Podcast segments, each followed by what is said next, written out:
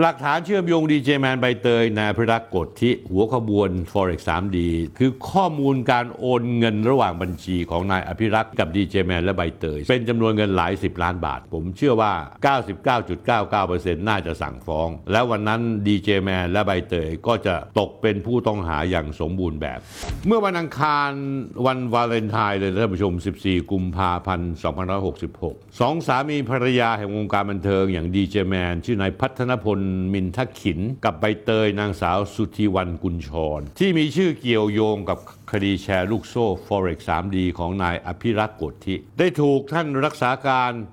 อธิบดีกรมสอบสวนคดีพิเศษ พันตำรวจตรีสุริยาสิงหกมลมีความเห็นสั่งสรุปสำนวนคดี Forex 3D ว่า เห็นควรสั่งฟ้องดีเจแมนและใบเตย และผู้ต้องหาในคดีดังกล่าวจำนวนอีก 6 ราย ในความผิดฐานร่วมกันกู้ยืมเงินที่เป็นการช่อโกงประชาชน ร่วมกันฉ้อโกง และร่วมกันนำเข้าสู่ระบบคอมพิวเตอร์ ซึ่งข้อมูลคอมพิวเตอร์อันเป็นเท็จ โดยประการที่น่าจะก่อให้เกิดความเสียหายแก่ผู้อื่น และเห็นควร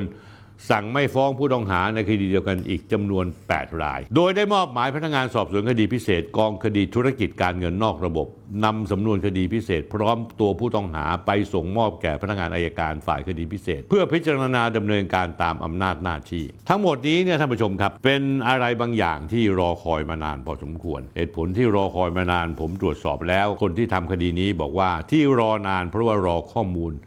ยืนยันธุรกรรมทางการเงินจากธนาคารอายการฝ่ายคดีพิเศษได้ออกคำสั่งนัดผู้ต้องหาทั้งหมดนะฮะให้มาฟังคำสั่งคดีในวันที่ 16 มีนาคม 2566 อีกเดือนหนึ่งจากนี้ไป ซึ่งถ้าอายการมีมติรับคดีนี้แล้วสั่งฟ้องก็จะเป็นถึงขั้นที่ดีเจแมนแล้วก็ทาง คุณใบเตยนั้นจะต้องตกเป็นผู้ต้องหาอย่างสมบูรณ์แบบแล้ว ก็จะคงจะต้องประกันตัวต่อไป ส่วนศาลจะให้ประกันหรือไม่ให้ประกันนั้น อันนั้นก็สุดแล้วแต่พรหมลิขิตกันละกัน คุณใบเตยหลังจากข่าวดีเอสไอสั่งฟ้องเอารูปขึ้นให้ดูนะฮะมาถ่ายโพสต์รูปคู่สามี ระบุสถานที่ว่าอยู่ ระบุสถานที่อยู่พร้อม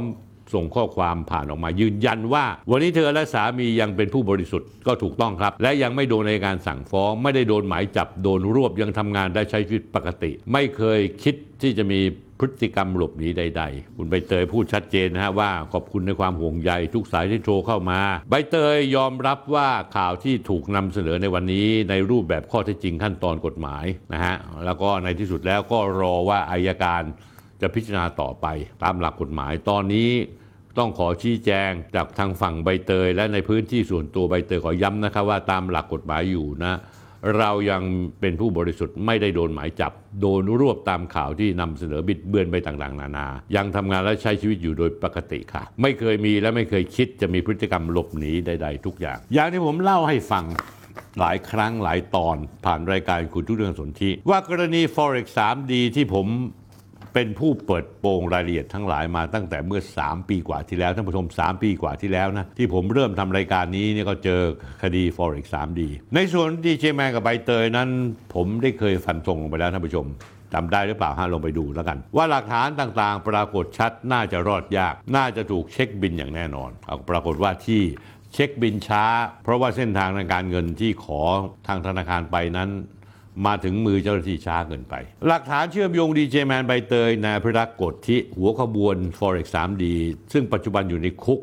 ที่นำไปสู่การสั่งฟ้องมีเต็มไปหมด มีหมดฮะ ความสัมพันธ์ส่วนตัวภาพถ่ายต่างๆ ที่เผยแพร่ต่อสาธารณะทั้งโซเชียลมีเดีย Facebook Instagram แสดงถึงความใกล้ชิดสนิทสนมกับทั้งนายพิรักษ์และภรรยา เสมือนเป็น ญาติพี่น้องที่สนิทสนมกันพยานและหลักฐาน การเป็นผู้ร่วมลงทุนทำธุรกิจใน Forex 3D ภาพและหลักฐานในการประชุมร่วมกันเกี่ยวกับการลงทุน Forex 3D ภาพพยานและหลักฐานในการถ่ายรูปร่วมกันในลักษณะร่วมกันทำธุรกิจ เป็นการสร้างความน่าเชื่อถือแก่บุคคลทั่วไป เพื่อดึงดูดให้ใส่เงินเข้ามาในแชร์ลูกโซ่ Forex 3D รวมทั้งพยานและหลักฐานของการเดินทางไปต่างประเทศด้วยกัน ไปในหลายประเทศ ทั้งญี่ปุ่นฮ่องกง UAE ประเทศในยุโรปเป็นต้น ที่สำคัญท่านผู้ชมครับ และเป็นหลักฐานที่หนักแน่นมากยากจะปฏิเสธได้ คือข้อมูลการโอนเงินระหว่างบัญชีของนายอภิรักษ์โกฎที่กับดีเจแมนและใบเตย ซึ่งผมรับทราบมาว่าเป็นจำนวนเงินหลายสิบล้านบาท ถึงแม้เจ้าตัวอาจจะอ้างด้วยการแถไปข้างๆคูๆว่าเป็นเงินจากการขายพระเครื่อง ผมจะยกตัวอย่างให้ฟังในคำแก้ตัวว่า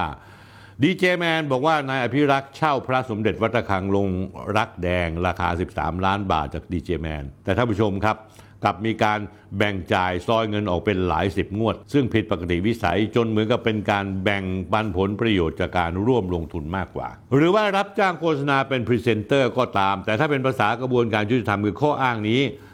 มีน้ำหนักน้อยไม่น่าเชื่อถือ เพราะฉะนั้นแล้วนะท่านผู้ชมครับ รอดูต่อไป 16 มีนาคมว่าอายการจะสั่งฟ้องหรือไม่สั่งฟ้อง ผมเชื่อว่า 99.99%น่าจะสั่งฟ้อง แล้ววันนั้นดีเจแมนและใบเตยก็จะตกเป็นผู้ต้องหาอย่างสมบูรณ์แบบ และอาจจะต้องมีการยื่นขอประกันตัว ซึ่งผมก็ไม่รู้ว่าขึ้นอยู่กับความเมตตาของศาลกันละกันนะครับท่านผู้ชมครับ